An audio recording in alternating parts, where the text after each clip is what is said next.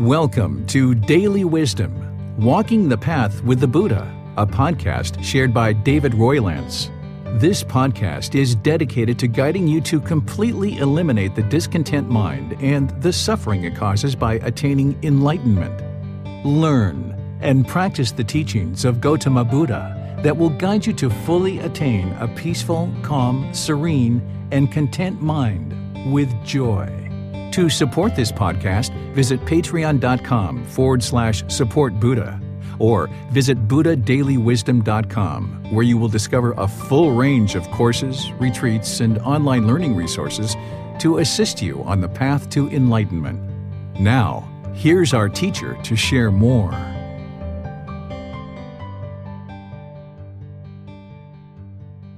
Sawadee. Hello and welcome to Daily Wisdom Walking the Path with the Buddha. Thank you for joining us today. This is our Pali Canon and English study group where we learn the words of the Buddha. In this book series, The Words of the Buddha The Path to Enlightenment Revealing the Hidden. We're starting volume 6 today, which is titled The Natural Law of Kamma. Here in Volume 6, we're going to be discussing chapters 1 through 10. If you're joining us for the first time, no worries because these books are available completely free of charge. You can actually download them from our website, buddhadailywisdom.com. From there, you'll see a button to download the books, and you'll be able to start reading the books as you progress in our program. And if you read them prior to class, you'll be able to ask questions on any questions you have as we go. But even if you haven't read these chapters, it's okay because we're going to be displaying them on the screen today, and we're going to have students that are actually reading the chapters as we go in today's class. I will then be teaching information about the Buddha's teachings and helping you further glean and understand what the Buddha was explaining in his teachings. And then we'll open up for questions of each individual chapter as we progress through the 10 chapters. So, welcome to all of you, whether this is your first time joining or you've been with us many times in the past. Now that we're starting this new book, I would like to kind of start off with kind of a bit of an introduction to help you understand a bit of the natural law of kamma. Because if you haven't already taken our group learning program, which is done on Sunday and Wednesdays, then you haven't really explored the natural law of kamma through that program, which is a really nice foundational program to help you really benefit from this program, the Pali Canon and English Study Group. So let me just share a few things about the natural law of Kamma in today's class to help set us up for understanding this book. And then, depending on what time we have available, we might go ahead and do our meditation and then go right into the study of chapters 1 through 10. So, in understanding the natural law of Kamma in this book, volume 6, it's important to understand some basics about the natural law of Kamma before we progress into deeper study it's important to understand that the natural law of Kamma is not a mystical, magical, mysterious thing. It's not punishment and rewards. Oftentimes, people associate the natural law of Kamma as this punishment and rewards or this mystical, magical, mysterious thing that we should all be scared of. But this isn't what the natural law of Kamma is. And if you approach the teachings of the Buddha about the natural law of Kamma with that understanding, it's going to be challenging for you to understand. What the natural law of Kamma is, is very simple. It's a word that we don't use, Kamma or karma, because there's not one word English to translate that into. But to make it really simple for you, what Kamma is, is its cause and effect or action and result. It's the results of your decisions. So, for example, if we are polite, kind, friendly, and respectful in the world, then what we will receive back from the relationships that we're involved in is people will be polite, kind, friendly, and respectful back to us.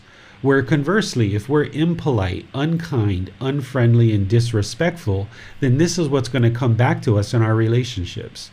So, this cause and effect or action and result, the results of our decisions, is that as we gain wisdom about this natural law, then we can make more wholesome decisions with this wisdom that lead to wholesome results in our life.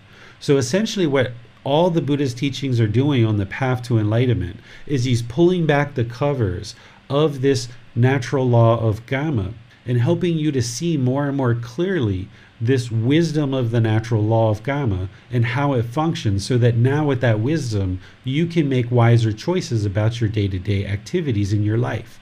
The Buddha doesn't tell you what to do because we all have free will, but he's exposing you to how this natural law functions so that you can become more peaceful and more calm, understanding this natural law and making wiser decisions as you approach various things in the world.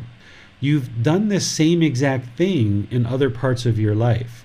It was a real struggle for you when you were young, when you were two, three, six, eight years old, and you were learning about this world. This natural law of gravity was really causing significant struggles and difficulties for you this natural law of gravity was affecting you whether you knew about it or not, just like the natural law of kamma. This natural law of gravity was there, it was always happening, and you were falling down, you were bumping your head, you were hurting your elbows and your knees, you would cry, you would break your toys, and all these different things were happening, and it was a real struggle and extremely difficult to exist in a world that you didn't understand. You didn't understand this natural law of gravity. You didn't have the wisdom to understand it. So, therefore, you struggled and had difficulties, and you found it utterly challenging to exist in a world that you didn't understand. But slowly but surely, you started learning about this natural law of gravity and that you need to tie your shoes, you need to look at the surface that you're walking on, you need to walk and not run so much. When you're riding a bike, you learned how to balance, you learned to put your toys in a special area so they wouldn't get broken. And gradually, slowly but surely, the mind awakened to the wisdom of this natural law of gravity. And then life became much easier for you related to the natural law of gravity. You could travel around and you could go anywhere you would like because you now were fully awakened to this natural law of gravity. Well, this natural law of kamma is exactly the same way, that it affects everybody, whether we're aware of it or not. But when we lack the wisdom of this natural law, the mind is unawakened to this wisdom, and we struggle and we have difficulties in the world. We speak in ways that are unwholesome or unwise.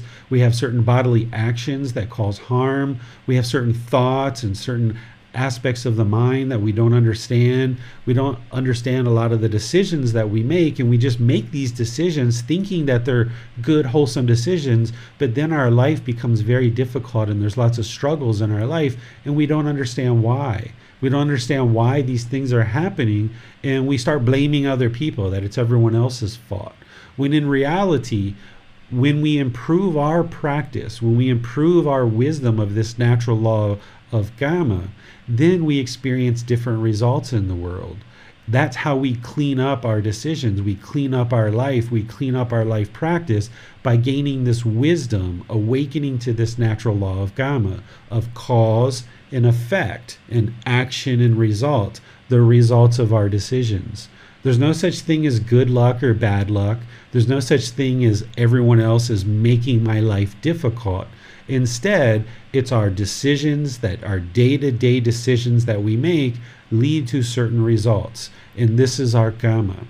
And in this book, I teach about wholesome karma and unwholesome karma, as well as new kamma and old kamma. We use the words of the Buddha and then I explain it further to help you understand. Because in order to get to enlightenment, you're going to need to understand what is wholesome kamma and what is unwholesome kamma and you're going to need to understand what is new kamma and what is old kamma. By understanding these four different types of kamma, you'll then be able to ensure that you're only producing wholesome kamma in the decisions that you make, and that all your new kamma is going to be wholesome. And through this practice of making more and more and more and more wholesome decisions one after another, you will experience that the mind becomes more peaceful, calm, serene, and content with joy, and your life will get cleaned up. And the reason why your mind can improve is because we're causing all the difficulties in our life. And by us gaining the wisdom of this natural law, then we can make wiser decisions to improve our life. We don't need to go around and change other people and fix other people and try to change the world, so to speak. All we need to do is focus on our own practice, focus on our own wisdom, improve the decisions that we make. And by improving the decisions that we make and putting more wholesomeness out into the world, this is what will come back to us. But because the unenlightened mind has struggles and difficulties, it doesn't have the wisdom of this natural law. It has these struggles and difficulties where it continues to function in the world in ways that you might think are wholesome. But without the full wisdom of this natural law of karma, you are making unwholesome decisions in certain situations. And this is why unwholesome things are coming back to you. So, by you gaining the wisdom of this natural law, you can now clean that up and start making wiser and wiser and wiser choices for yourself. The other thing that I would like to share as we enter into this book, The Natural Law of Karma, is here you're going to start seeing the Buddha talk more directly about how his teachings of the natural law of karma and certain decisions that we make lead to certain outcomes and certain results. Some of those outcomes and some of those results have to do with rebirth into a new existence. The goal of Gautama Buddha's teachings is to learn, reflect, and practice so that you can get to the point where the mind is enlightened, where it no longer experiences any discontentedness whatsoever. The mind can be peaceful, calm, serene, and content with joy permanently, no longer experiencing things like anger, sadness, frustration, irritation, annoyance, guilt, shame, fear, boredom, loneliness, shyness, resentment, jealousy, stress, or anxiety. This is an enlightened mind. They would have eliminated all of those unwholesome feelings, all those painful feelings, all those neither painful nor pleasant feelings, and even conditioned pleasant feelings. All of these will be eliminated from the enlightened mind. And once somebody attains enlightenment and their mind gradually moves to this enlightened mental state, they will no longer be reborn in the cycle of rebirth. So this is the goal of Gautama Buddha's teachings is to get to enlightenment and escape this whole cycle of rebirth. But should somebody not experience enlightenment in this life, there's going to be rebirth into a new existence. And because of that, the Buddha needed to teach what is going to transpire should somebody not get to enlightenment. And depending on what your previous background is and what your previous traditions are, you might have heard people talk about things like hell in a way to fear or guilt you or shame you into learning and practicing certain teachings.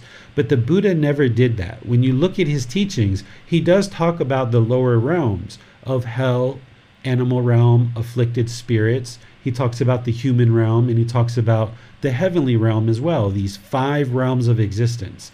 And of course, if we do unwholesome things, it's going to lead to rebirth into the lower realms of hell, animal realm, and afflicted spirits. And these realms are very undesirable, of course. But when he talks about this, he never talks about it in a way to guilt, shame, or fear people into practicing his teachings. Because remember, the goal of his teachings is to get to this peaceful, calm, serene, and content mind with joy, where the mind has eliminated something like guilt, shame, and fear. So he didn't use guilt, shame, and fear to pressure people into learning and practicing his teachings in order to eliminate guilt, shame, and fear. He didn't do that. He just spoke the truth and helped you to understand by doing things like killing living beings. This is going to lead to rebirth in the realm of hell. And he didn't do it as a way to guilt, shame, or fear people into stop killing living beings. He was just sharing the truth of the teachings, helping people understand what his teachings were and what leads to this enlightened mental state, and then helping you to understand that should you not experience enlightenment in this life, what is going to be experienced as a result of that. But all of his teachings are pointing to enlightenment. He's working towards helping students to eliminate discontentedness. That's the number one goal.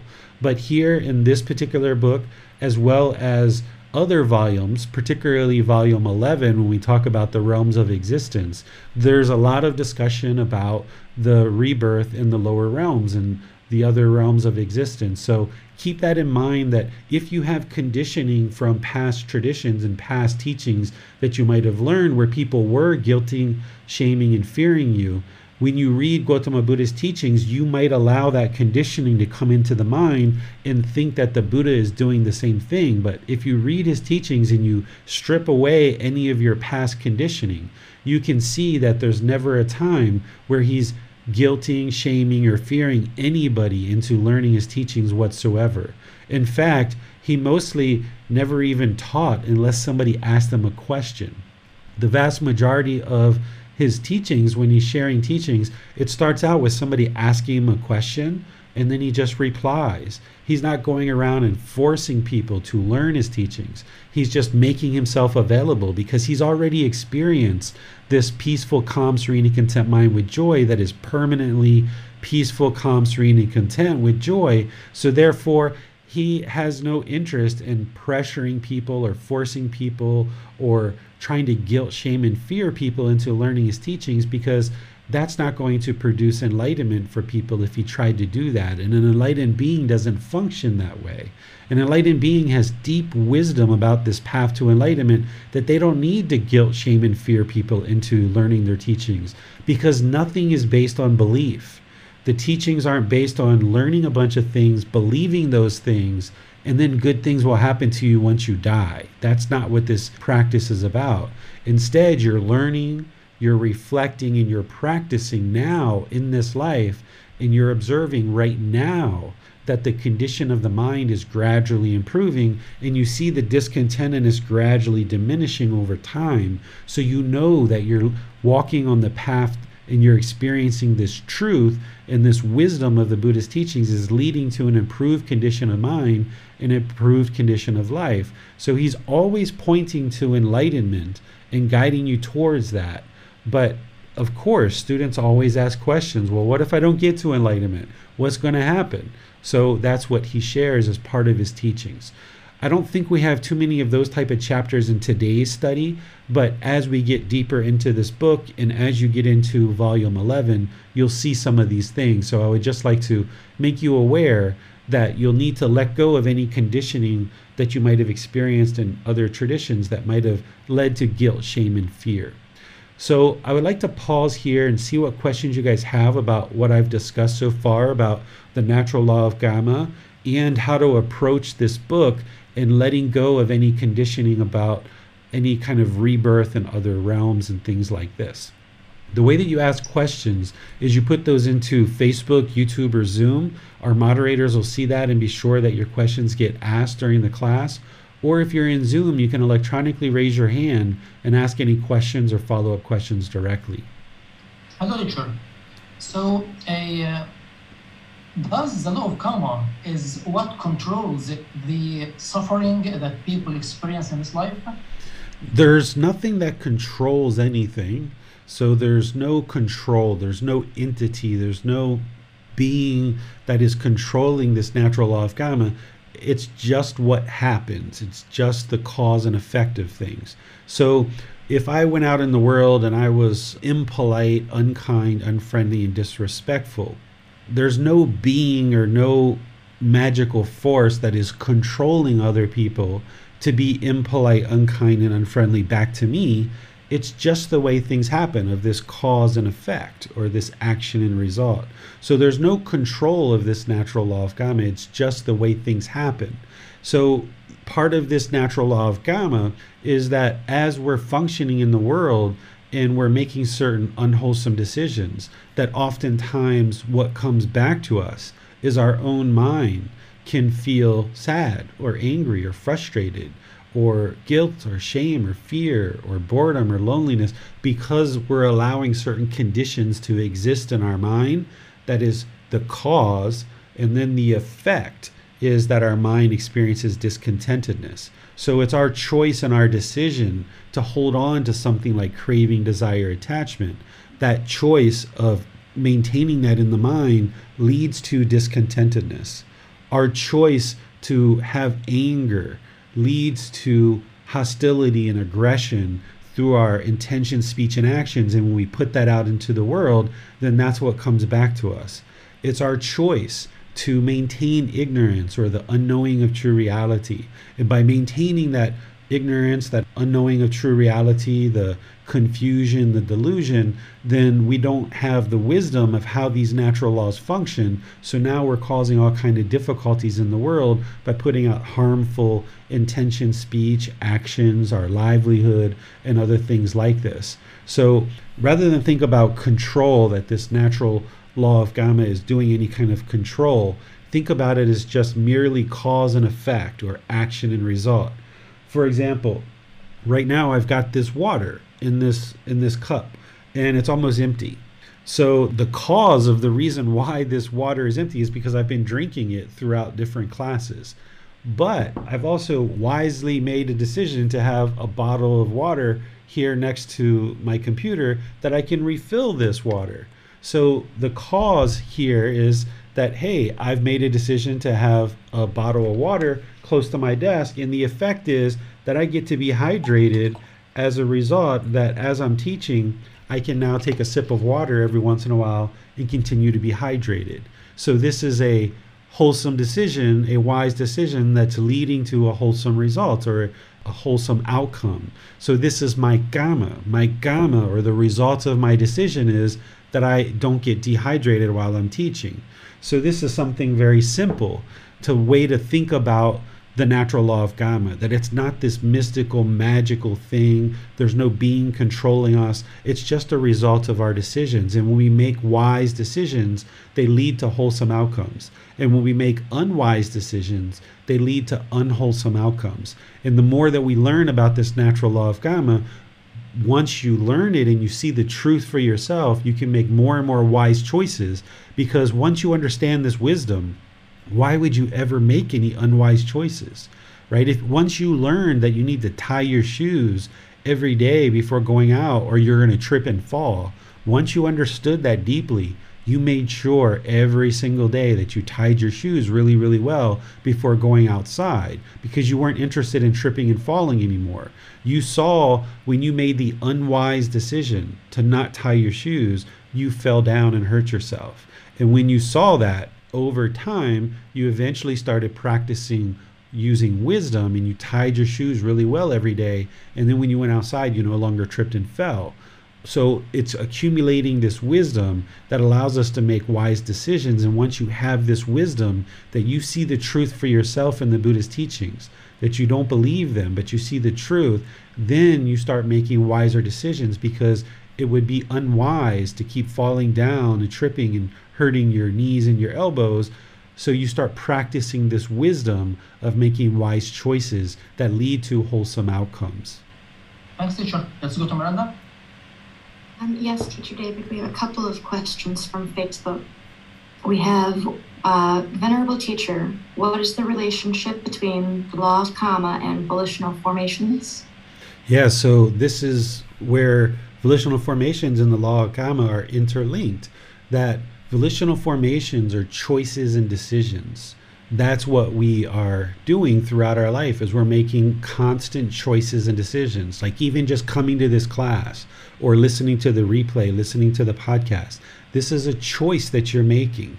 And that choice leads to a certain result the accumulation of wisdom. And by accumulating the wisdom of the Buddhist teachings, it leads to wholesome outcomes. So when we have ignorance or unknowing of true reality, we make choices and decisions that lead to unwholesome results. So, volitional formations or choices and decisions, that's the whole linchpin of the natural law of Kamma. That's what really sets all of this into motion is that when we make a choice, there's going to be some result that comes back to us as part of that decision.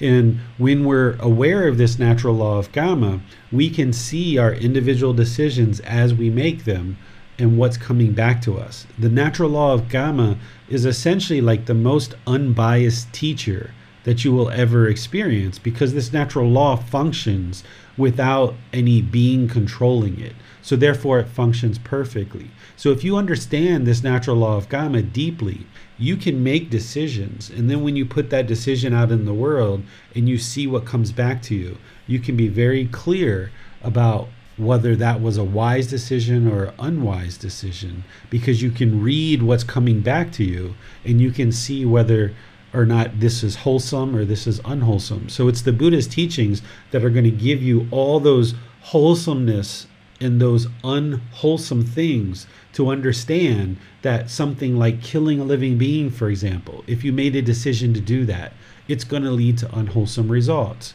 Or if you steal, it's going to lead to unwholesome results. Or if you have sexual misconduct, it's going to lead to unwholesome results. Or if you lie, or if you have substances that cause heedlessness. These are the five precepts. Those are unwholesome decisions that if we do those things, then it's going to lead to unwholesome results. So the wisdom in the teachings of the Buddha is that we shouldn't take the life of other beings, that we shouldn't take from people, we should await what is given, we shouldn't steal, that if we're going to have sex, that we should have it with just one partner at a time. This is what leads to wholesome results in terms of our sexual activity. Lying, that we should be trustworthy, we should be dependable, we should be a truth speaker, one to be relied on, not a deceiver of the world. This is ensuring that we're not lying, and that would be the wise way to conduct ourselves. And then eliminating all substances that cause heedlessness, because this path to enlightenment is all about purifying the mind. And if we make decisions such as polluting the mind with substances that cause heedlessness, we're not going to be able to experience enlightenment because we're polluting the mind with these substances. So that's kind of just a small example for you in the five precepts. And this is where you can understand that the Buddha's teachings are not rules to follow. He didn't give rules what he gave is he gave guidance. He gave these guidance that if you understand this wisdom and you practice it in the way that he's sharing, then you will see the truth for yourself that this leads to more wholesome results in our life. Because when we kill, when we steal, when we have sexual misconduct, when we lie, when we take substances that cause heedlessness, our life is going to be just miserable for us. So these aren't rules because he's not enforcing any kind of rules. Instead, he's giving you guidance of saying, this is the best way to live your life, and you will experience better results in your life when you make decisions within this natural law of Kamma. So, something like the five precepts, that's the natural law of Kamma. Or the Eightfold Path, that's the natural law of Kamma that he's explaining to you. Even the Four Noble Truths, that's the natural law of Kamma every single aspect of his teachings, he's sharing the natural law of Kamma, and that with this wisdom, you can now make wiser decisions in the world about how you conduct yourself, and then you'll experience more wholesome results. Thank you, teacher. There's also a question about um, how karma gets carried to the next birth, and at the time of death, how these bad karma decides the next birth. Okay, so there's a part in our studies today that the Buddha is going to be talking about that kamma is experienced in this life, the next life, or some subsequent occasion. That would be the best time to talk about that. And I think it's in chapter one actually that he talks about this. So let's explore that once we study the words of the Buddha, and then I'll explain it to you how it actually happens. Well, since that there is no more question.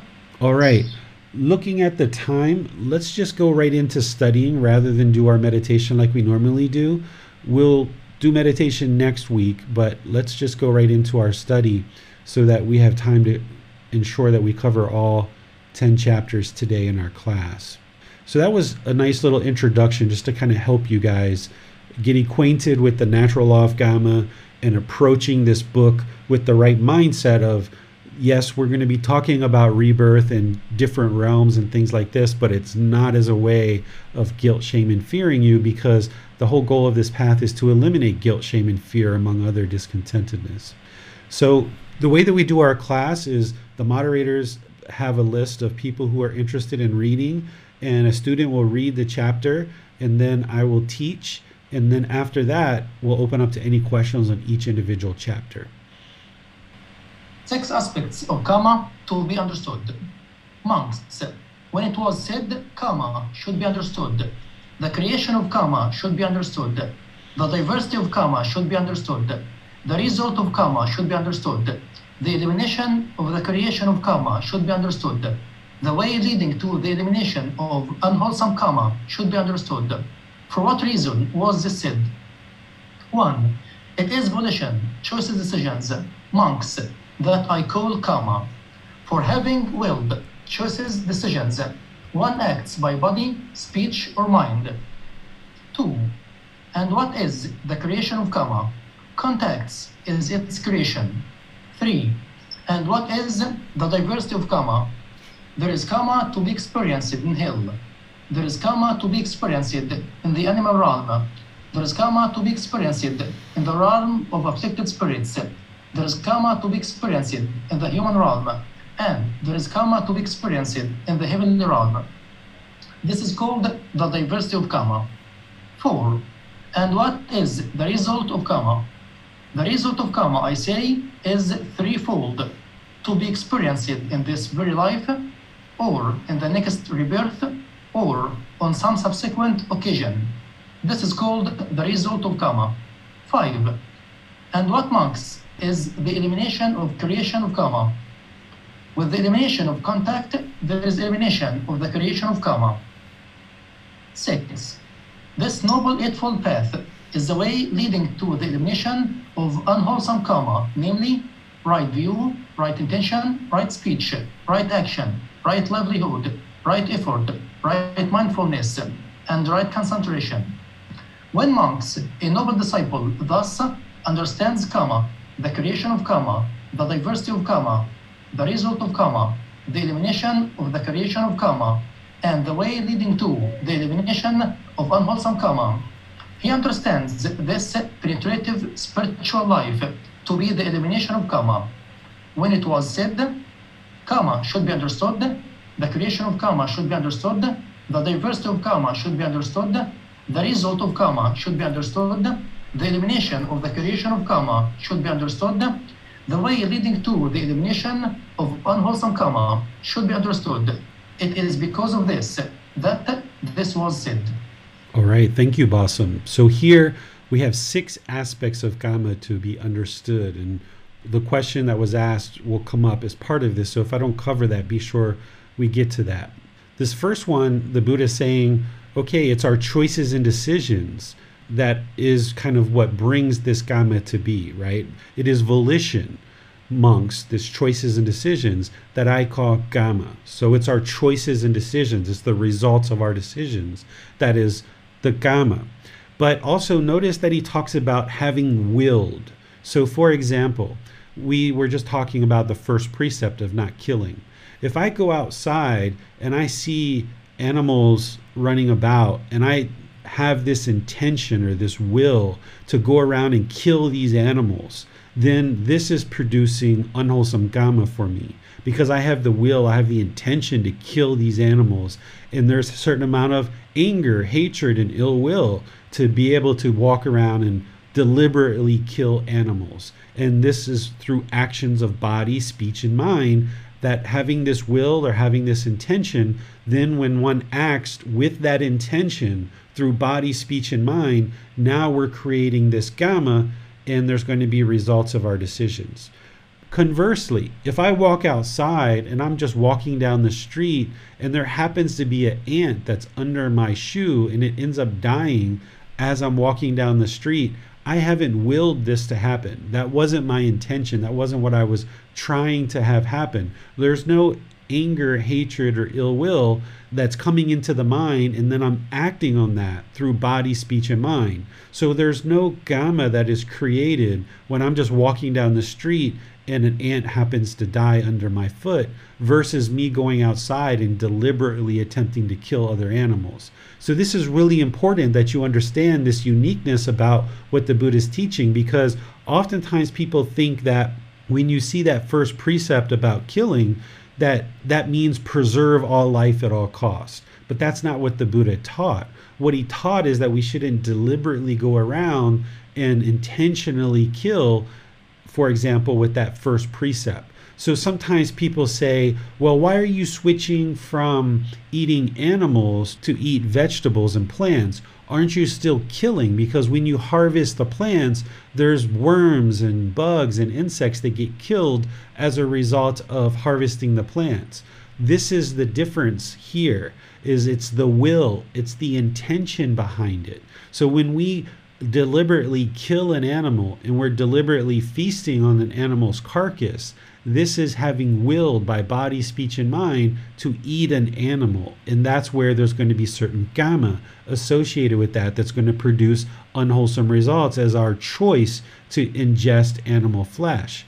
But when we're harvesting plants in a open field, we're not intentionally killing the insects. We're going out there to harvest the fruits or harvest the vegetables. And these insects are actually serving a purpose to pollinate these plants and ensure that the soil has the nutrients that it needs in the soil. Those things are there for a reason, but we're not intentionally trying to kill those insects as we're harvesting plants. It's just a byproduct of walking in the field or running a plow through the field or something like this. So, this will or this intention is a vital component of understanding kamma in the results of our decisions, that there has to be intention behind it in order for there to be a result of your decision. So, here with this example, with the first precept, you can understand that. Then, the second aspect of kamma to be understood is how kamma gets created. The Buddha is saying here that it's contact that creates kamma. So, for example, if you're arguing with somebody and somebody's arguing with you, when you're arguing with that person and they're arguing with you, there's contact. And because you're choosing to argue with them, they're choosing to argue with you. And it just keeps going back and forth, back and forth, back and forth. You're creating unwholesome karma. You're creating a relationship with somebody that they're used to you arguing with them. And there's this hostility and aggression that's coming from you through your body, speech, and mind. And now, because of your intention and this contact that you have, now when you're around this person, there's going to be a tendency for that person to argue with you. But what the Buddha is saying here is that it's this contact. By you having contact with this person, you're going to now start creating either wholesome karma or unwholesome karma due to the contact that you're having with this person. That's how karma gets created. And now there's this diversity of kamma. The diversity of kamma is that there's kamma that's experienced in all five realms. Right now, we're in the human realm and we're experiencing kamma from this human birth, but we're also experiencing kamma from our previous births as well. And whether we were in hell, whether we were in animal realm, whether we we're in afflicted spirits, human, or heavenly realm at any of our previous existences, there's certain kamma that we created and we generated in those previous lives that did not get extinguished. And because we didn't extinguish that kamma, that kamma is coming forward into this life, and we're going to continue to experience the results of those decisions. Now, the Buddha is saying here in number four that the results of our kamma is to be experienced in this life in the next rebirth or some subsequent occasion. The this life makes sense. I'm sure you understand that. The next life, if you're reborn, the goal is to not be reborn, but if you're reborn, there's going to be karma that transfers into that new existence. Or the some subsequent occasion is some future rebirth beyond the next life. That's what he's explaining there. So let me pause here and kind of talk about that question that was asked. And Bassam, if you can restate that question for me so I can be sure that I answer all the components of it, that would be good. Yes, teacher. The question, the first part of the question says, how karma gets carried to next rebirth? Okay, so there is no black cloud, there is no mystical, magical thing that's carrying the karma from one birth to the next.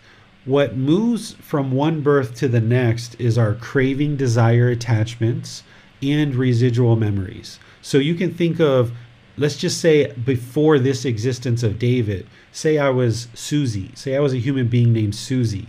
And in Susie's mind, Susie didn't get to enlightenment. That's why David is now here. Because if Susie would have got to enlightenment, there wouldn't have been this rebirth as David. So Susie her own unique being. She has her own physical form, she has her own mind, and inside of that mind, there's certain craving, anger, and ignorance.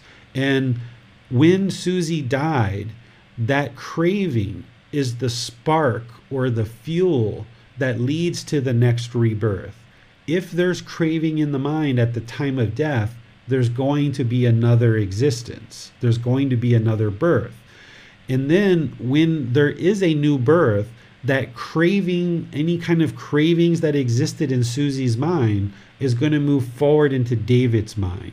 So let's say, for example, that Susie was a angry person who had difficulty getting along with her coworkers and her partner and her children, if she had children, and she had hostility and aggression. And by the time she died, that was still in the mind because of this craving, this desire to always be right, this arrogance, this pride, this ego. Well, when Susie died, those cravings came into David's mind. And now David is going to create decisions. They're going to be choices and decisions that David makes based off of this craving, desire, attachment that has come forward from Susie.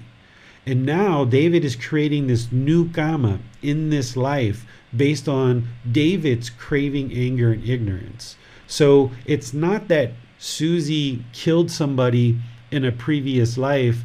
David didn't kill anybody. Therefore, David's going to get the results of having killed somebody when he was Susie. Instead, what it is, is it's this craving, desire, attachment of being angry and hostile and aggressive to people. And maybe Susie killed somebody in that life. And now that craving comes forward into David's mind. And now David starts functioning in the same way, producing all this new results. Now, this new kamma of interacting with different beings in this life, David does that in hostile ways and unskillful ways. And now David's creating all this new karma based on this craving from previous life. So that's how karma goes forward into a future life is that it's our craving that comes forward and our craving is what's creating the new karma in this life we talk about it as if it's based on the previous life but what you're going to see in today's class is that it's craving, anger, and ignorance that produces all unwholesome karma. And all that unwholesome karma is being produced by one's own mind having craving, anger, and ignorance. So any of craving that gets moved forward from Susie to David is now going to be producing all this new karma in this new life that is now producing new results. And that's how we experience the results of our previous lives. But additionally, we also experience wholesome results as well. So let's just say in a different situation, Susie wasn't angry, she wasn't hostile. Maybe she was even learning a little bit of the Buddha's teachings during her lifetime and she did a little bit of meditation and she was gaining a bit of wisdom. Well, that is also going to move forward into David's mind too. That craving, anger, and ignorance is going to be diminished. There's going to be more wisdom because there's these residual memories that move from Susie to David. And now there's these wholesome results of what Susie did in her previous life is now going to be experienced in David's life. That now the mind of David is a bit more wholesome because Susie did some work in her previous life to improve the condition of her mind. And now David is experiencing the results of those wholesome decisions that Susie made. So that's how this moves forward is that there's no black cloud, there's no being, nothing like that. There's nothing mystical or magical. It's just this craving and these residual memories that move forward. And now this new being of David is starting to create new karma based on what's in David's mind. So any questions follow up to that one before I continue on in this discussion of this chapter? Yes, sure. The second part of the question. At time of death, how this bad karma decide the next rebirth? Okay, so our next rebirth is based on craving. If there's craving, there's going to be rebirth. So craving is what decides if there is a new existence or a new birth. What realm we're born into in the condition of the being that's in that realm, that's based on our karma. That's what decides what realm we're in and the condition of that being. That's our karma. That's the results of our decisions. Thanks, teacher. No more questions. Okay. So now number five is part of this same chapter 1. And what monks is the elimination of the creation of Kamma. With the elimination of contact, there is elimination of creation of Kamma. Because remember, up here in number two, the Buddha says the creation of Kamma is because of contact. When we come in contact with somebody else, we're starting to create Kamma. And he says to eliminate that Kamma, then we eliminate contact. And we're no longer going to create Kamma with that person. So, using that example of two people arguing together, one, they're arguing with each other, they're in contact with each other. Now they're creating unwholesome Kamma, and they're experiencing the unwholesome results of that in their very difficult and very problematic relationship because they're arguing back and forth.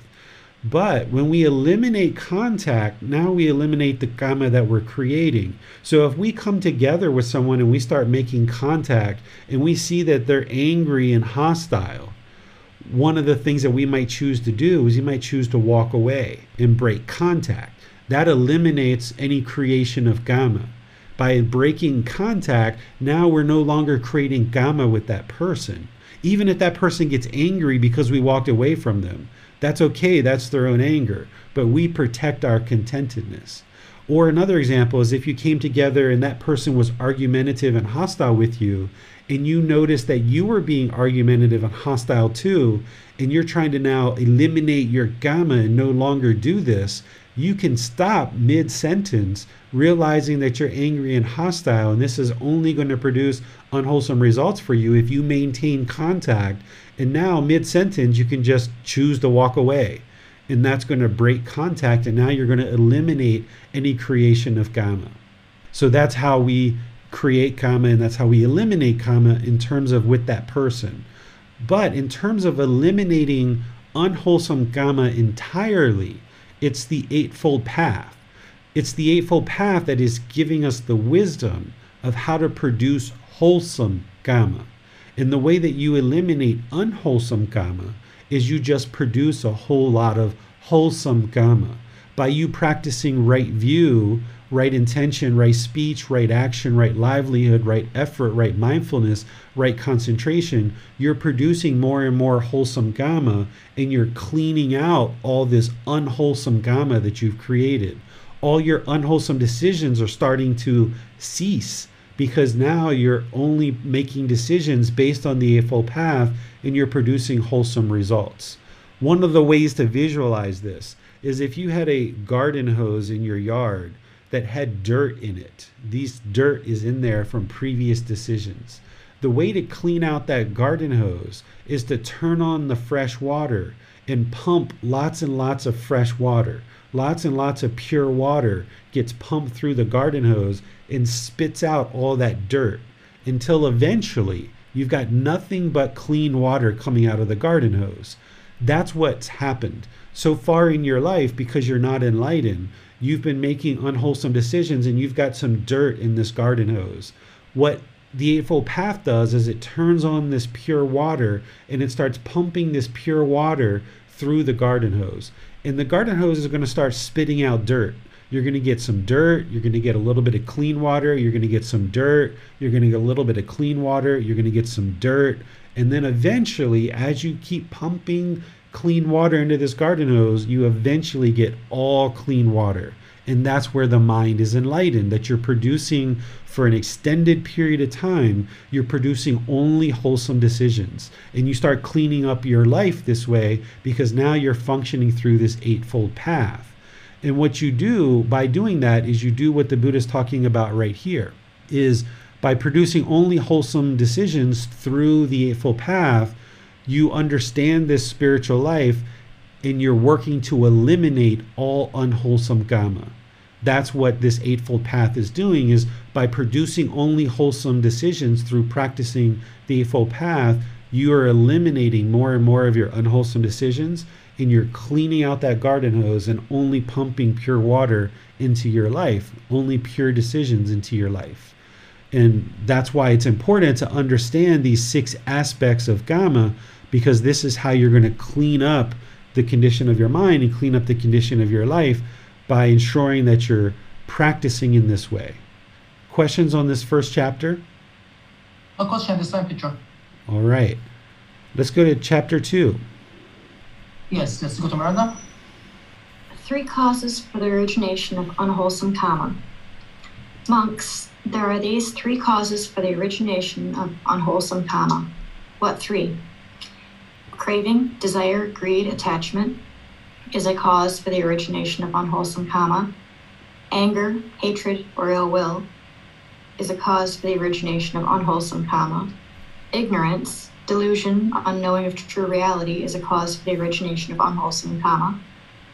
Suppose, monks, seeds that are intact, unspoiled, not damaged by wind and the sun's heat, fertile, well preserved, were deposited in a well prepared ground in a good field and received proper rainfall. In this way, those seeds would grow, increase, and mature. So too, any unwholesome karma monks, created through craving, born of craving, caused by craving, originated by craving, ripens wherever the individual is reborn. Wherever that unwholesome karma ripens, it is there that one experiences its result, either in this very life or in the next rebirth, or on some subsequent occasion. So too, any unwholesome karma created through anger, born of anger, caused by anger, originated by anger, ripens wherever the individual is reborn. Wherever that unwholesome karma ripens, it is there that one experiences its result, either in this very life or in the next rebirth or on some subsequent occasion. So, too, any unwholesome karma created through ignorance born of ignorance, caused by ignorance, originated by ignorance, ripens wherever the individual is reborn.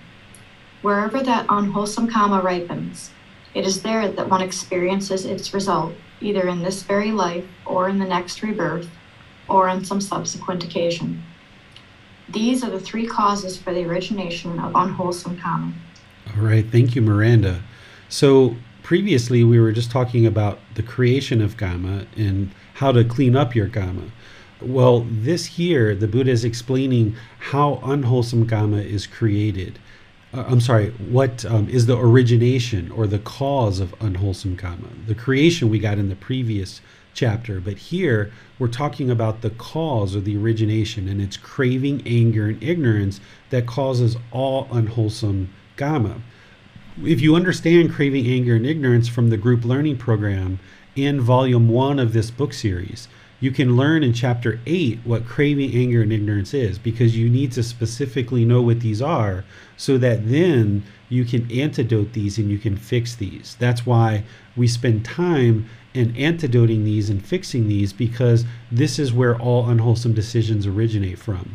When we have craving, this mental longing and strong eagerness, we make certain decisions that are unwholesome. When we have anger or this hostility, this aggression, we make certain unwholesome decisions based on that anger. And where is that all coming from? It's coming from our ignorance or our unknowing of true reality.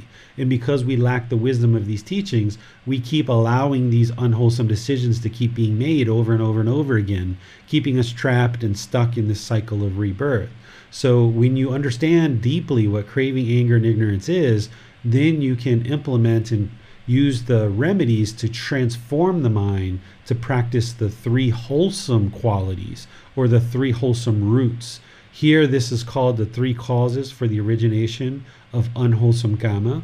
We also refer to these as the three poisons or the three unwholesome roots or the three fires because these are the three things that are causing all the unwholesome results in your life. And the Buddha's teachings and his training is all about transforming these into the three wholesome roots so that you can then practice those. Questions on this chapter? A question, teacher. All right. So now let's go to this one. Three causes for the origination of unwholesome and wholesome karma. Another discourse. Monks, there are these three causes for the origination of unwholesome karma. What three? One, craving, desire, greed, attachment arises with reference to things in the past that are the basis for craving and desire. Two, craving, desire, greed, attachment arises with reference to things in the future that are the basis for craving and desire. Three, craving, desire, greed, attachment arises with reference to things presently existing that are uh, the basis for craving and desire. And how, monks, does craving arise with reference to things in the past that are the basis for craving and desire? One thinks about and mentally examines things in the past that are the basis for craving and desire. As one does so, craving arises. When craving springs up, one is fettered by those things. The mental obsession is what I call the fetter. It is in this way that craving arises with reference to things in the past that are the basis for craving and desire. And how does craving arise with reference to things in the future that are the basis for craving and desire? One thinks about and mentally examines things in the future that are the basis for craving and desire. As one does so, craving arises. When craving springs up, one is fettered by those things. The mental obsession is what I call the fetter. It is in this way that craving arises with reference to things in the future that are the basis for craving and desire. And how does craving arise with reference to things presently existing that are the basis for craving and desire. One thinks about and mentally examines things presently existing that are the basis for craving and desire. As one does so, craving arises. When craving springs up, one is fettered by those things. The mental obsession is what I call the fetter. It is in this way that craving arises with reference to things presently existing that are the basis for craving and desire. These are the three causes of the origination of unwholesome karma. There are amongst these three causes for the origination of unwholesome karma. What three? One, craving, desire, greed, attachment does not arise with reference to things in the past that are the basis for craving and desire. Two, craving, desire, greed, attachment does not arise with reference to things in the future that are the basis for craving and desire. 3. Craving, desire, greed, attachment does not arise with reference to things presently existing that are the basis for craving and desire. And how monks does craving not arise with reference to things in the past that are the basis for craving and desire? One understands the future result of things in the past that are the basis for craving and desire. Having understood the future result, one avoids it. Having avoided it, one becomes free from strong feelings in the mind. And having pierced through with wisdom, one sees. It is in this way that craving does not arise with reference to things in the past that are the basis for craving and desire. Blossom, I'm gonna pause. I'm gonna pause you right there, so that you don't have to read all the way through all of this, because it's the same thing being repeated, just for the past, the future, and presently. So here, this is the last line. Yes, uh, these are the three causes for the origination of unwholesome karma. Okay, there we go. Good. All right. So here, the Buddha is essentially showing how craving based on things in the past, craving based on things in the future, craving based on things presently. This is all leading to unwholesome results, right? This is what he's getting the point throughout all of his teachings is how this craving, desire, attachment is going to lead to unwholesome results. And how do we transform that? Well, we transform that with breathing mindfulness meditation, with practicing generosity, and with observing our cravings and cutting that off and letting it go when we observe that craving is coming into the mind, obsessing the mind about things in the past, things in the future, things presently. Because if we allow craving to be the basis of our decisions, then it's only going to produce unwholesome results. And what the Buddha says down here in terms of wholesome karma is he talks about not allowing this craving to obsess the mind.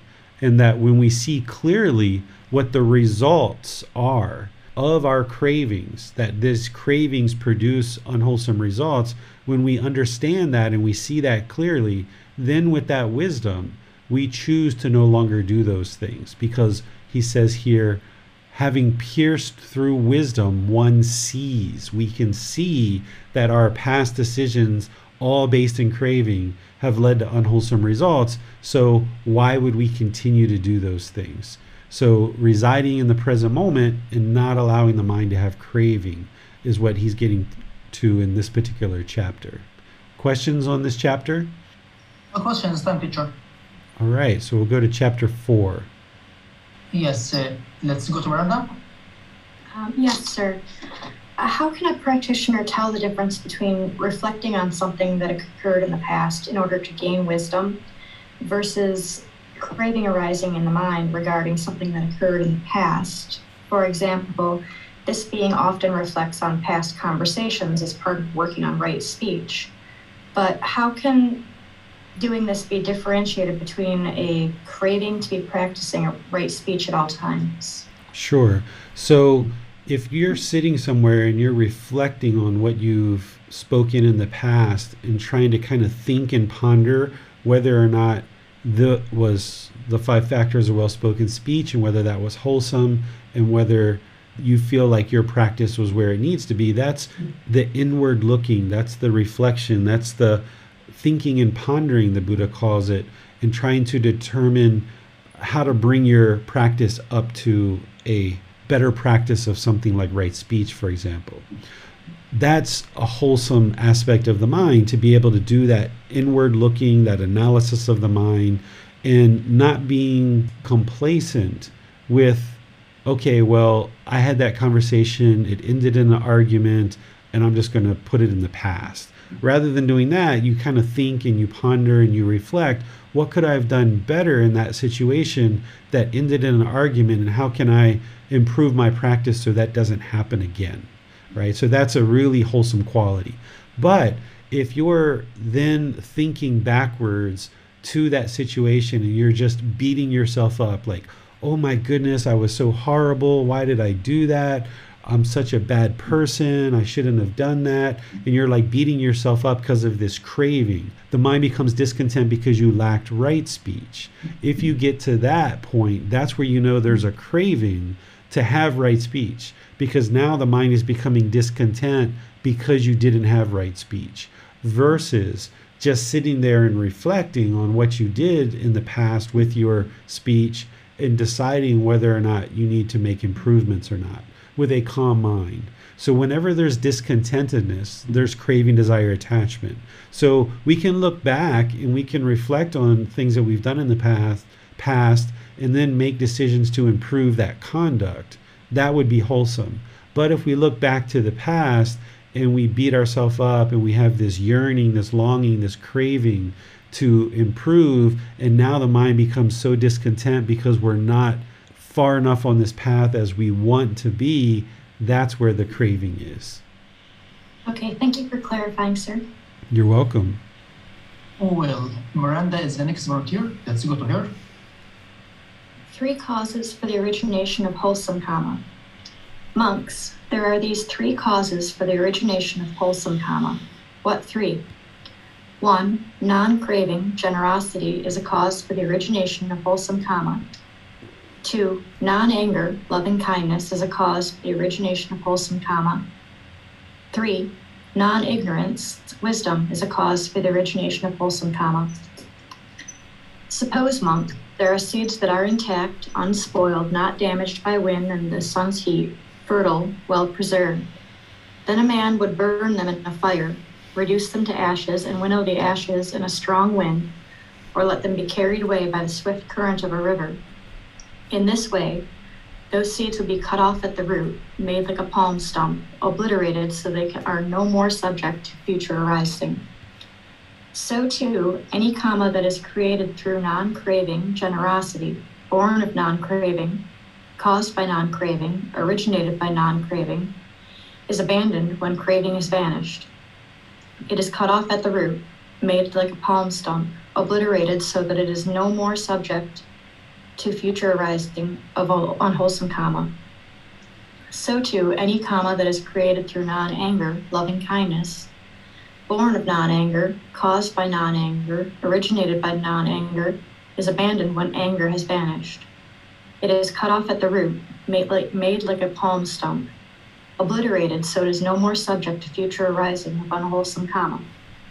So too, any karma that is created through non ignorance, wisdom, born of non ignorance, caused by non ignorance, originated by non ignorance, is abandoned when ignorance has vanished. It is cut off at the root, made like a palm stump, obliterated so that it is no more subject to future arising of unwholesome karma. These monks have three for the origination of unwholesome karma. Okay, thank you, Miranda.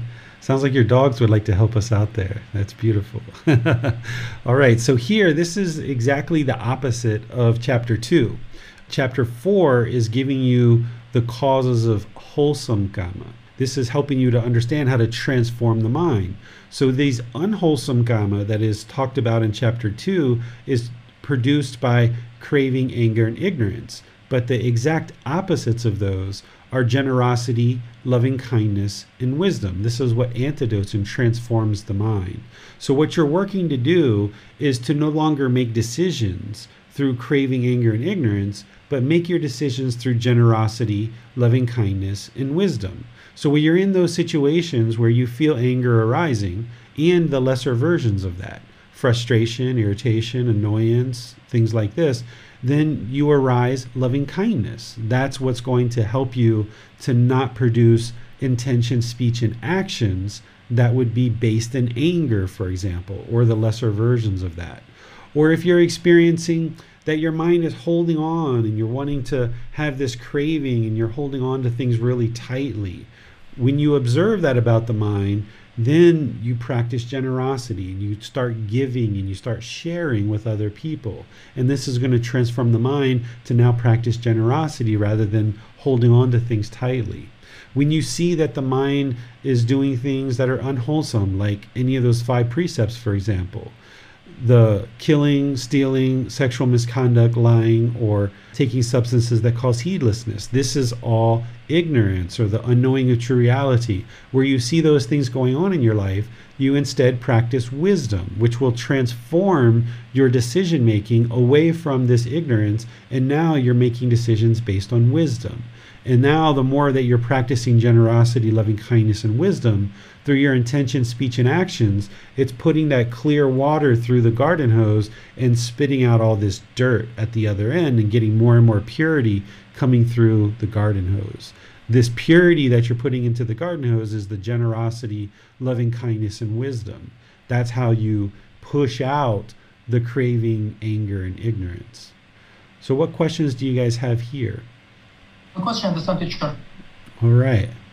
So we'll just keep going into chapter 5 now. Inconceivable matters. Monks, there are these four inconceivable matters that one should not try to conceive. One who tries to conceive them would reap either madness or frustration. What for? 1. The experiences of the Buddhas is an inconceivable matter that one should not try to conceive one who tries to conceive it would reap either madness or frustration. Two, the experiences of one in the jhanas is an inconceivable matter that one should not try to conceive. One who tries to conceive it would reap either madness or frustration. Three, the exact result of karma is an inconceivable matter that one should not try to conceive. One who tries to conceive it would reap either madness or frustration. 4. Speculation about the world is an inconceivable matter that one should not try to conceive. One who tries to conceive it would reap either madness or frustration. These are the four inconceivable matters that one should not try to conceive. One who tries to conceive them would reap either madness or frustration. All right, thank you, Blossom. So, as part of this path to enlightenment, we teach students that they should be an independent, active learner and that they shouldn't believe any of the teachings and that they should independently verify the teachings to be the truth. And that's how you acquire wisdom and awaken the mind to enlightenment. But here, even though the Buddha and myself and others teach students to independently verify teachings, the Buddha is giving you four things that he's saying don't try to conceive these, don't try to ponder these and think about these because it's only going to lead to madness or frustration. The first one he's saying is understanding the experiences of a Buddha. For an average person to understand the experience that a Buddha encounters as part of their awakening and part of their life, it's very challenging to understand and try to conceive or visualize or understand what a Buddha actually goes through. Of course, a Buddha is going to teach in their teachings how to awaken the mind, but the process of what they do in order to do that, while a Buddha can explain it, it's oftentimes quite difficult for a average human being to understand what a Buddha experiences as part of their life. So the Buddha is suggesting and guiding his students to not try to conceive this because it would just lead to madness or frustration. And likewise, he talks about the jhanas, that if you're not yet in the jhanas, he's saying don't try to figure out what these experience of being in the jhanas is like because it's only going to produce madness or frustration. What I would add to that is instead of trying to conceive or figure out what it's like, just go ahead and do the work so that you can experience the jhanas and then you'll know for yourself what they are and what the experience is like to have the mind in the jhanas. So rather than trying to think about all these different aspects of the jhanas and conceive what that would be like just do the work to actually experience them and then you won't have to have this madness or frustration of trying to figure out what they're like without actually experiencing them and then as it relates to the natural law of kamma, he's saying we shouldn't try to figure out the exact result of kamma. So, for example, a common question that I get is people will oftentimes ask me about children when they're born with birth defects, or if we have children that have experienced uh, sexual abuse in their early life, you know, what did this child do to be able to experience this? Gamma of having birth defects or having sexual abuse or physical abuse or something like this as part of their young life of only being uh, so young. Well, the Buddha is saying, you know, the exact result of kamma, trying to figure out exactly what occurred would only lead to madness and frustration, that it doesn't make sense to try to figure that out exactly. And then likewise, if there's certain things that you're doing in your life where you have maybe had wrong speech recently in the past. And if your mind is obsessing over what's going to be the result of this, now that I had this wrong speech with my husband or my wife or my children, what's the exact result of this? You know, the person just going to get fearful. They're going to have this madness or frustration. So the Buddha is saying, you know, don't try to figure out the exact result of kamma because this is an inconceivable matter. This isn't something that you can say, okay, because I made this decision two years ago, I'm now going to experience this five years from now. That would be an inconceivable matter and it would just lead to madness or frustration. You can't figure out that level of detail when it comes to karma. And then the fourth thing he talks about is speculation about the world. Here, the way that he describes this are things like whether the world is finite or infinite, whether the Tathagata exists after death, whether a Buddha exists after death, whether an enlightened being exists or doesn't exist after death. You can also think about things like conspiracy theories. If you've ever noticed people whose minds get really deluded around conspiracy theories, sometimes there's madness and frustration as a result because the mind is speculating about the world. It doesn't really have the truth. It doesn't really know what's truly happening in the world, but there's all this speculation because people are building their perspective of the world based on information that isn't accurate, misperceptions, misunderstandings, false truths. And when we build our view of the world and what's happening on the wor- in the world based on things like conspiracy theories, then it leads to madness and frustration. So the Buddha is saying, you know, we shouldn't do this, that we should base our decisions about the world based on truths and things that we know to be the truth. Questions on this chapter? Yes, teacher. Here the Buddha is uh, guiding to not to try to figure out the exact results of karma. So, does this mean that there are some actions that have no results, or law of karma is working all the time? The law of karma is working all the time. All causes are going to have some effect. There's always an action and result. But in terms of the exact, exact, exact result, that's what the Buddha is saying. Like if you try to pinpoint it with precision accuracy, that's where it's going to lead to madness and frustration. So, for example, if I was talking to my wife yesterday, which I wasn't, but I wasn't angry with her, but I'm just going to use this. But let's just say I was angry with my wife. Let's just say we were talking in I was talking in a really rough and harsh way. If I tried to figure out exactly what the result of that was going to be, then it's going to lead to madness and frustration. Instead, we can kind of bubble up to kind of a little bit of a higher level and realize that, yeah, if I talk rough and harsh and aggressive with my wife, that's going to lead to her talking rough, aggressive, and harsh with me. That's kind of generally what we need to understand about kamma. But if we try to take it to a much more exact detail than that, that's where it's going to lead to madness or frustration. Thanks, teacher. Let's go to Miranda. Yes, teacher. Adrian uh, has a question. So this teaches that we should focus on the practice, not the act.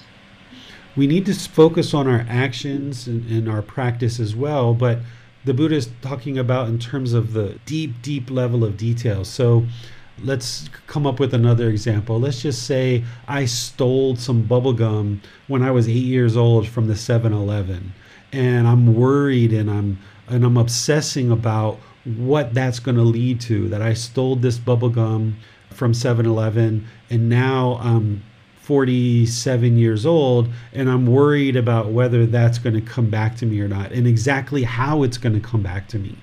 Well, the fact is that there are results that we're going to experience from that, but if we try to figure out the exact, exact, exact results, that's where the madness and frustration comes in. And it can make the mind almost obsessive. So we should understand things like, yeah, stealing is unwholesome and there's going to be results because of that. And if I did that when I was eight years old, there's going to be results. And if I didn't experience those as part of earlier in my life, then I'm going to experience them either in this life, the next life, or some future life. And I can tell you when I was eight years old, I was stealing bubble gum from 7 Eleven. And I can tell you that I did experience the results of stealing that bubble gum. And I did that at different times when I was a young child. And I've already experienced those results. I've extinguished that unwholesome karma. But if my mind at this point in life was obsessing over that and trying to figure out exactly what I'm going to experience now, then that's going to just lead to madness and frustration. So we need to understand kind of a general understanding of this natural law of karma, but the Buddha is suggesting that we don't try to take it to such a level of detail and preciseness that it's going to obsess the mind and cause madness and frustration. Well, seems that there's no more question, teacher. Okay, so we'll go to the next chapter, which is chapter 6. Ten courses of unwholesome karma. Impurity by body, Cunda, is threefold. Impurity by speech is fourfold. Impurity by mind is threefold. And how Cunda is impurity by mind threefold? One, here someone destroys life. He is murderous, bloody-handed, given to blows and violence, merciless to living beings. Two, he takes what is not given. He steals the wealth and properly property of others in the village or forest. Three, he engages in sexual misconduct. He has sexual relations with women who are protected by their mother, father, mother and father, brother, sister, or relatives, who are protected by their teachings, uh, who have a husband whose violation entails a penalty, or even with one already engaged.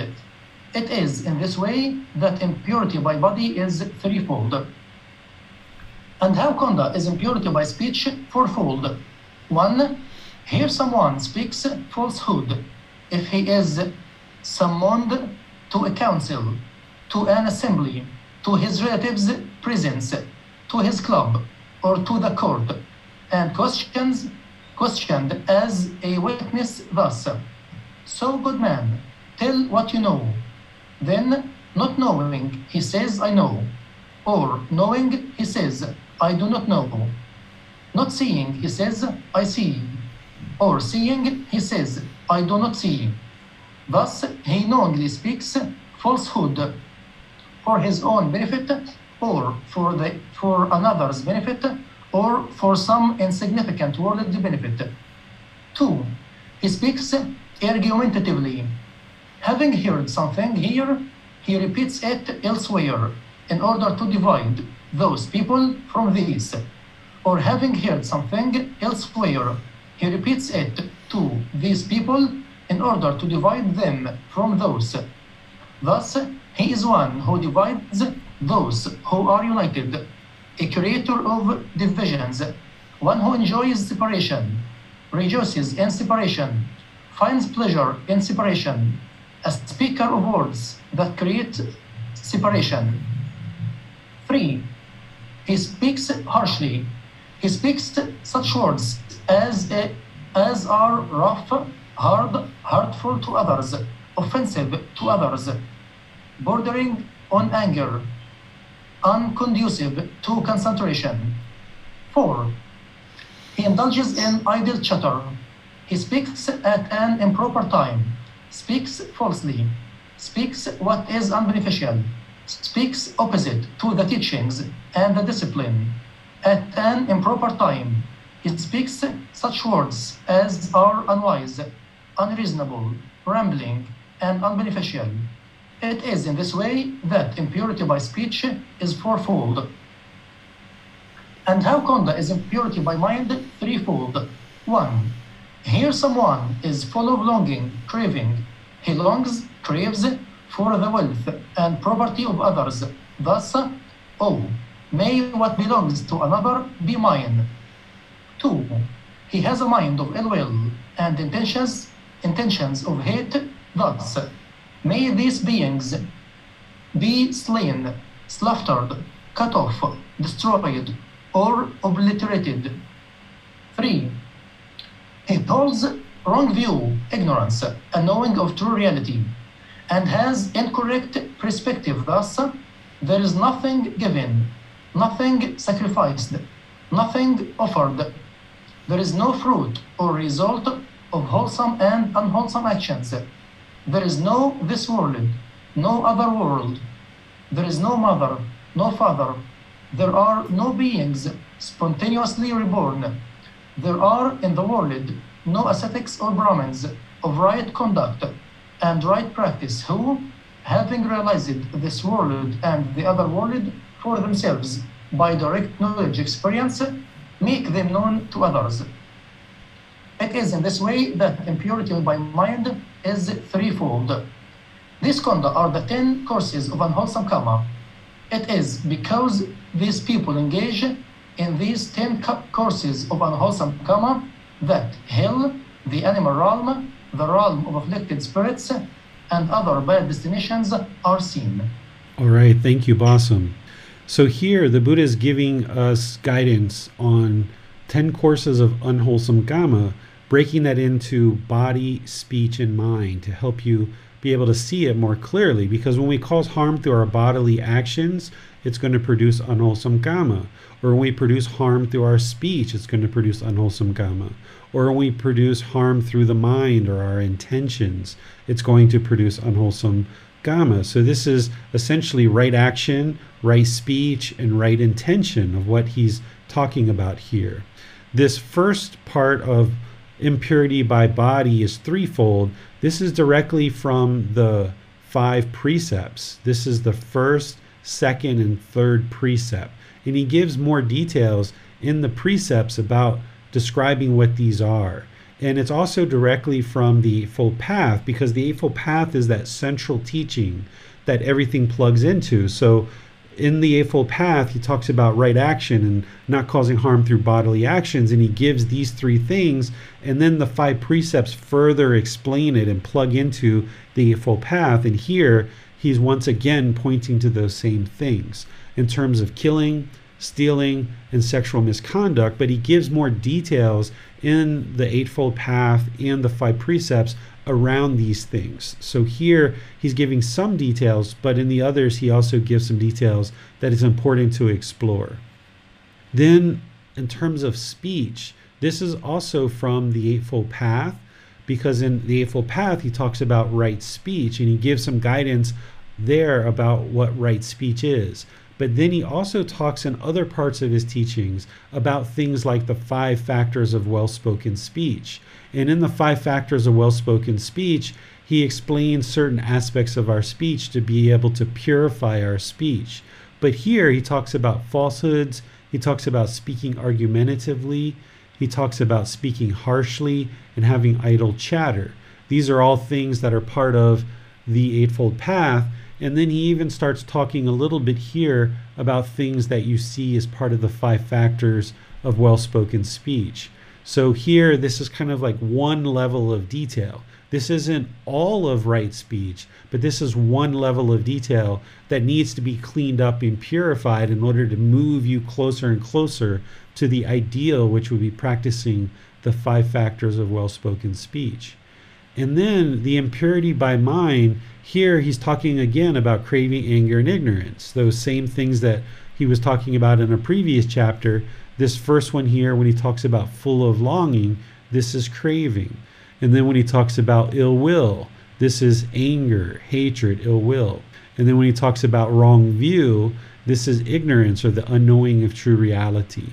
And that if someone doesn't understand these three poisons, or these three unwholesome roots, or these three fires, then they're going to be producing all kinds of unwholesome decisions in the mind that is going to then produce speech and bodily actions that is going to be harmful.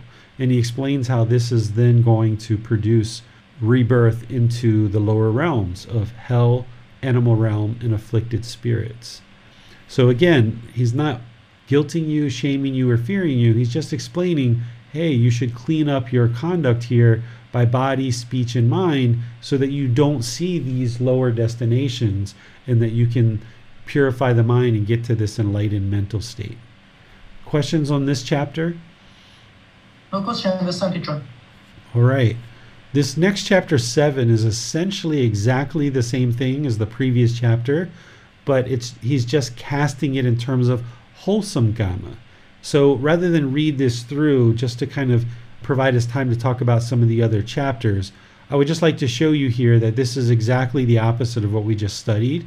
That here he's talking about purity of body, speech, and mind, and he talks about abstaining and abandoning this destruction of life, abandoning taking what is not given, abandoning sexual misconduct, and then also abandoning false speech, abandoning argumentative speech, abandoning harsh speech, abandoning idle chatter. So that's purifying our conduct through body and speech. And then someone without craving, somebody who's without ill will or practicing goodwill or loving kindness, someone who's free from hatred, who's interested in living peacefully, free from hostility, harm, and anxiety, someone who has right view or wisdom and looks at things with the perspective of the wisdom of these teachings, the Buddha is saying, okay, this is someone who's purifying their mind. And all of this, he's saying, leads to wholesome kamma. And if there's rebirth, there's rebirth in the heavenly realm as well as in the human realm. These are the good destinations that are seen by practicing this conduct that he's describing here to produce wholesome kamma. But the ideal would be, of course, to attain enlightenment so there isn't rebirth at all in the heavenly realm or the human realm in a future birth, that there is no future birth in the cycle of rebirth. So, in order to do that, you would need to purify your bodily, your speech, and your mental conduct in line with this and all the other teachings that the Buddha shares. So, what questions do you guys have on this chapter? Let's go to Miranda. Yes, sir. Um, from Facebook, Adrian would like to know is this moral discipline? I'm sorry, can you say again? Is this moral discipline, sir? There's in the Eightfold Path, it's separated in three sections wisdom, moral conduct, and mental discipline. So, here, what the Buddha is talking about with body and speech, This is the moral conduct. This is part of that moral conduct that kind of further explains the Eightfold Path because the Eightfold Path has a certain level of detail. And then as you start pulling back the covers more on the Buddhist teachings, you start seeing more and more detail about things like moral conduct. And then the aspect here of purity of mind, this is part of right intention. When you look at right intention of the Buddhist Eightfold Path, he talks about the intention of renunciation, he talks about the intention of non ill will, and he talks about the intention of harmlessness. And then there's also right view that is part of that wisdom of the Eightfold Path. So here, this part of purity by mind is threefold that's right view and right intention. Then, this purity of speech is right speech, which is part of the moral conduct. And then, this purity of body is right action, which is also part of moral conduct. You might be thinking of mental discipline, which is right effort, right mindfulness, and right concentration. Thank you, sir. You're welcome. Well, so do you consider abandoning unwholesome karma is enough uh, for to go towards enlightenment, or one should apply wholesome karma, should create wholesome karma? You have to create wholesome karma in order to get to enlightenment, because in order to get to enlightenment, you have to extinguish all your unwholesome karma. So all the unwholesome karma that we've created we have to extinguish that through only producing wholesome karma.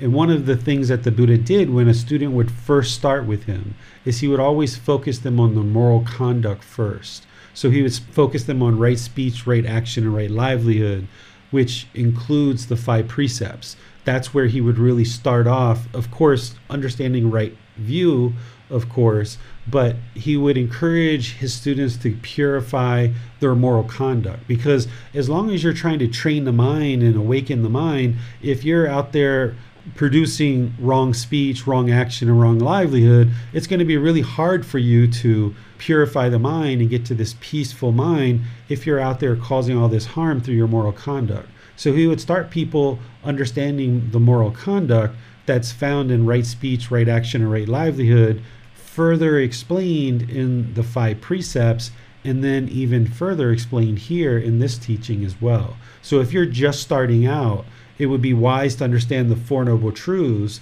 in the Eightfold Path and then focus on purifying your moral conduct of right speech, right action, and right livelihood. That's where he would always start people out with. And that's going to help you produce wholesome karma by eliminating all your unwholesome decisions around things like right speech, right action, and right livelihood. Thanks, teacher. No more questions. All right, so let's get to chapter 7, actually, chapter 8. New and old karma. Monks, I will teach you new and old karma, the elimination of unwholesome karma, and the way leading to the elimination of unwholesome karma.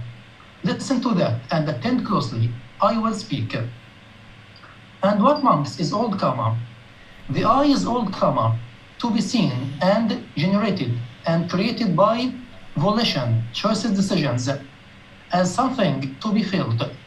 The ear is old karma, to be seen and generated and created by volition, as something to be felt. The nose is old karma, the tongue is old karma, the body is old karma, the mind is old karma, to be seen and generated and created by volition as something to be felt. This is, this is called old karma. And what monks is new karma? Whatever action one does now by body, speech, or mind, this is called new karma. And what monks is the elimination of unwholesome karma? When one reaches liberation through the elimination of unwholesome bodily action, verbal action, and mental action, this is called the elimination of unwholesome karma. And what monks is the way leading to the elimination of unwholesome karma? It is this noble eightfold path that is right view, right intention, right speech, right action, right livelihood, right effort, right mindfulness, and right concentration. Thus, monks, I have taught old karma, I have taught new karma. I have taught the elimination of unwholesome karma. I have taught the way leading to the elimination of unwholesome karma. Whatever should be done, monks, by a compassionate teacher out of compassion for his disciples, aspiring for their welfare, that I have done for you. These are the feet of trees. Monks, these are empty huts. Meditate, monks. Do not be complacent, lest you regret it later. This is my instruction to you. All right, thank you, Bassam. So here, so far we've been studying wholesome karma and unwholesome karma. Wholesome karma is created by generosity, loving kindness, and wisdom. And the Buddha gave some details in the previous chapter about bodily, speech, and mental actions that produce wholesome karma. And then unwholesome karma is generated by craving, anger, and ignorance. And he talked about how the bodily actions, verbal actions, and mental actions are impure based on those 10 courses of unwholesome karma. So we have this wholesome karma that is generated by making wholesome decisions, and we have this unwholesome karma which is generated by making unwholesome decisions. But now we're going to add this new and old karma. What old karma is that the Buddha is explaining here is decisions that we've made in the past, in past lives, as well as in the past prior to today. That's all called old karma. Any decisions made in the past is old karma. It can be old wholesome karma and it can be old unwholesome karma. Okay? And there's been a certain amount of unwholesome karma that we've made in terms of our old decisions from the past. And there's been a certain amount of old wholesome karma that we've made in the past. The whole reason why we're in the human realm is because we made some wise decisions in order to get us to the point where we could actually get this human birth. So there's old wholesome karma and there's old unwholesome karma. But then there's also what's called new karma. New karma is based on decisions that you're making right now at this present moment by body, speech, and mind. And what you would like to do is you would like to have all your new karma be wholesome. Because as you're making new decisions right now, if you make those new decisions through the Eightfold Path, then it's going to lead to new wholesome karma. But inadvertently and with certainty, you're going to not be able to click your fingers and make all new decisions that are wholesome karma. You can't do that because you don't yet have the full wisdom of the Eightfold Path and of all the other teachings of the Buddha. So even now that you're on this path and you're consciously learning to make decisions through generosity, loving kindness, and wisdom, you're not going to be able to just snap your fingers and automatically do that just because you've heard that that's what you need to do. So what you're doing is you're reducing more and more of your unwholesome decisions by increasing more and more of your wholesome decisions. And you're looking to make more and more new karma right now in the present moment that is of a wholesome nature. But this all happens gradually. So you gradually build up your practice where you're practicing more decisions through generosity, loving kindness, and wisdom. And one of the key components to that is gaining the wisdom. Well, what is it that is going to lead to wholesome results? What is the wisdom of the Buddha? So, the more that you gain that wisdom, now you can make wiser and wiser decisions that are new, wholesome decisions. And as you do this, choosing to meditate, choosing to practice the Eightfold Path, choosing to learn and practice all these teachings of the Buddha, you'll start seeing more and more of the condition of your mind is gradually improving and your life is improving too with your relationships around you both personal and professional relationships start to blossom where in the past maybe when somebody would say something negative to you you would argue and you would be hostile and you would be aggressive and that's what you did in the past but you know that leads to unwholesome results based on the Buddhist teachings. So now maybe you start eliminating certain aspects of the mind where you're no longer arguing with people, Where with somebody says something argumentative and hostile, you just move on. You maybe leave the, from them or you change the subject or you just choose to no longer argue because you know that leads to unwholesome results. And then over time, your mind is producing more and more wholesome decisions. So, what you would like to do is have all your new karma, everything that you're deciding to do now going forward, to be wholesome but of course, that's going to be a gradual transition as you build up your wisdom and understand how to do that more and more. And that's what's going to eliminate this unwholesome karma.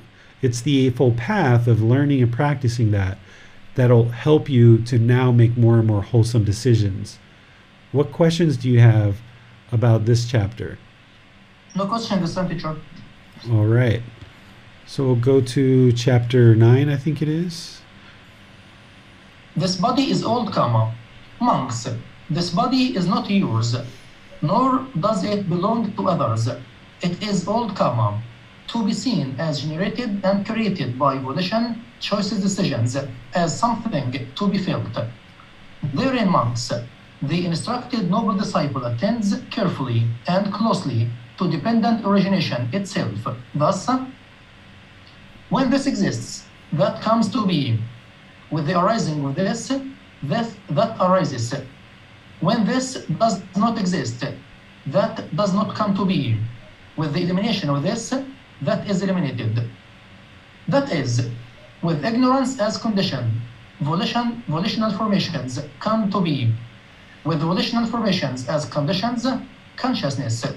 With consciousness as conditions, name and form. With name and form as condition, the six sense spaces with the six sense spaces as condition, contact. With contact as condition, feelings. With feelings as condition, craving. With craving as condition, clinging. With clinging as condition, existence. With existence as condition, birth. With birth as condition, aging and death, sorrow, grief, pain, displeasure, and despair come to be. Such is the origin of this whole mass of discontentedness. But with the reminderless fading away and elimination of ignorance and knowing of true reality comes elimination of volitional formations, choices, decisions. With the elimination of volitional formations, elimination of consciousness. With the elimination of birth, aging and death, sorrow, grief, pain, displeasure, and despair, is eliminated, such as the elimination of the whole mass of discontentedness. All right, thank you, Basam. So here the Buddha is giving an example of old Kamma. When our parents had intercourse and there was an egg and there was a sperm that came together, then the third thing was the consciousness that came together into creating this life in the womb of our mother. Well, at that point, the consciousness hasn't made any new decisions in this life yet. So the body that we experience, that we acquire at birth, is old kamma. It's based on our decisions in our previous life. So that's why if we are born with any birth defects, it's based on our previous life. So this body that we have at the time of birth is old kamma. But then once we're born, we come into the world and then we start making decisions about our food intake, about our water intake, about our exercise, and things like this. And then the body is a representation of choices that we've made in our mind. If we have a bit of extra weight, that's because of our aging, because of our food choices, because of our activity choices. This is where the mind is the boss and the body is the employee. The body is just following whatever the boss is making decisions about. So once we come into the womb, though, that's where we experience our old kamma. We fully experienced our old kamma in terms of the physical body. And now, as we make decisions going forward, we're making all new kamma for this life. But we're making the, those decisions based on craving, anger, and ignorance that's in the mind. And if we have generosity, loving kindness, and wisdom in the mind, that's where we can improve our life and make wiser and wiser decisions the Buddha inserts this dependent origination in here because he's talking about birth. And when he's talking about birth, he's talking about how birth comes to be. we studied this in volume five in our previous book prior to this, where we talked in detail about each step of dependent origination. Because if there's this ignorance or unknowing of true reality, then it's going to lead to decisions or volitional formations that then affect the consciousness, that then affect this name and form, the sense bases, the contact, the feelings, right on down the line, to the point where there is birth, aging, and death, this discontentedness that comes into the mind. And the way that you unravel all of this is that you gain wisdom, transform that ignorance into wisdom, and now with your wiser decisions, it leads to improved results in the condition of your mind, in the condition of your life, and you can get to the point where you eliminate all discontentedness 100%, and then the mind is enlightened, no longer experiencing birth. So, therefore, you're not going to experience this aging or death or any discontentedness any longer. From the point in time where you attain enlightenment forward, you will never experience any discontentedness ever again. Questions on this chapter? Yes, teacher. We have a question on YouTube from Future One. Is it possible to be reborn in another adult body instead of a new reborn, as if the adult is resuscitated, being brought back from dying or death? So, rebirth is when this physical body dies and the mind separates from this physical body, right? And now, when there's craving in the mind of that being that's died, there's going to be rebirth. But that rebirth is going to occur with a completely new mind and a completely new body. The only thing that's moving from one existence to the next is craving and residual memories. It's a completely new being. So if I was Susie before this and now I'm David, Susie had her own body, her own mind. David has a body and a mind, two completely separate beings, but the craving and residual memories from Susie comes into David's mind. And now David's going to operate and make new decisions based on what David's mind is doing. So when we're reborn, we're reborn as a completely new being from birth forward. There's not going to be a situation where you're reborn as an adult. You you're going to need to start off from infancy, from in the womb. Let's go to Miranda. Yes, sir. Um, Amina asks, the example of the garden hose is very helpful to understand the relationship between wholesome and unwholesome karma. So when the mind begins to experience a bit more ease, that is due to the clear water clearing out the dirty water, and the opposite is also true. Exactly, exactly. Amina, you've got that 100% right. That the more pure water you put through this garden hose, the more at ease you're going to be. You know, if you've ever had a garden hose with a lot of mud or dirt in there, you know, it's hard to bend, it's hard to shape, it's all tangled up. But when you get this pure water going through the garden hose, now you're at ease because the garden hose is more pliable, it's more flexible. You can now water your plants, you can wash your car, you can do other things with this water where nobody's interested in this dirty water coming out. If we spit out all this dirty water into the world, then that's what's going to be thrown back at us. But if we put this pure water out into the world, now it creates this better life, right? We can water our plants, we can wash our car, we can do other things with it. So that's what you're working to do is put this pure water in there through practicing the eightfold path. And this is what the Buddha talks about entering the stream, being a stream enter. Now you've entered the stream. When you've put together the eightfold path really, really well, you start experiencing those jhanas and then you eliminate those first three fetters. Now you've entered the stream the mind still has pollution at that point in that first stage of enlightenment. So there's still dirt in the hose, but you've at least entered the stream and you're flushing it out really good because you're now practicing the Eightfold Path really, really well by the time you get to the first stage of enlightenment. Other questions on this chapter? Well, no, teacher. Okay, so I think this is the last chapter for today, number 10. The most reprehensible reprehensible for the performance of unwholesome actions. Then the Nigantha Digha Tapasa asked the perfectly enlightened one, And you, friend Gautama, how many kinds of rod do you describe for the performance of unwholesome action, for the carrying out of unwholesome action? Tapasa, tapasi, the Tathagata is not accustomed to use the description rod rod.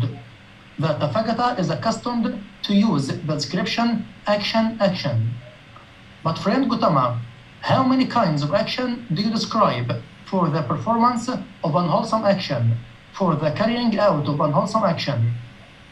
Tapasi, I, de- I describe three kinds of action for the performance of unwholesome action, for the carrying out of unwholesome action, that is, bodily action, verbal action, and mental action. How then, friend Gautama, is bodily action one, verbal action another, and mental action still another? Bodily action is one, tapasi. Verbal action is another, and mental action is still another. Of these three kinds of action, friend Gautama thus analyzed and distinguished. Which kind of action do you describe as the most reprehensible for the performance of unwholesome action, for the carrying out of unwholesome action, bodily action or verbal action or mental action? Of these three kinds of action, tapasi, thus analyzed and distinguished, I describe mental action as the most reprehensible for the performance of unwholesome action, for the carrying out of unwholesome action, and not so much bodily action and verbal action. Do you say mental action, friend Gautama? I say mental action, tapasi. Do you say mental action, friend Gautama? I say mental action, tapasi. Do you say mental action, friend Gautama? I say mental action, tapasi. Thus, the Nigantha Digha Tapasi made the perfectly enlightened one maintain his statement up to the third time, after which he rose from his seat and went to the Nigantha Nataputta. Thereafter, the householder Upali came to the perfectly enlightened one to ask about the conversation the perfectly enlightened one had with Nigantha Tapasi and discussed that the bodily action is the most reprehensible for the performance of unwholesome act, for the carrying out of unwholesome action, and not so much the verbal action and the mental action. The perfectly enlightened one, however, maintained his doctrine and spoke further. What do you think, householder? Is this town of Nalanda successful and prosperous? Is it populous and crowded with people? Yes, Venerable Sayer, it is. What do you think, householder? Suppose a man came here brandishing a sword and spoke thus In one moment, in one instant, I will make all the living beings in this town of Nalanda into one mass of flesh, into one heap of flesh. What do you think, householder? Would that man be able to do that? Venerable Sayer, 10, 20, 30, 40, or even 50 men would not be able to make all the living beings in this town of Nalanda into one mass of flesh, into one heap of flesh in one moment or instant. So, what does a single trivial man count for? What do you think, householder?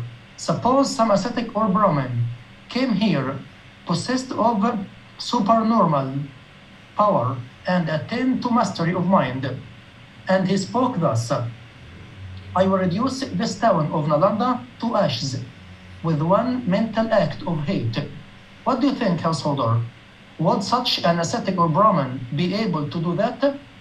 Venerable Sayer, such an ascetic or Brahmin possessed of supernormal power and attained to mastery of mind would be able to reduce 10, 20, 30, 40, or even 50 Nalandas to ashes with one mental act of hate.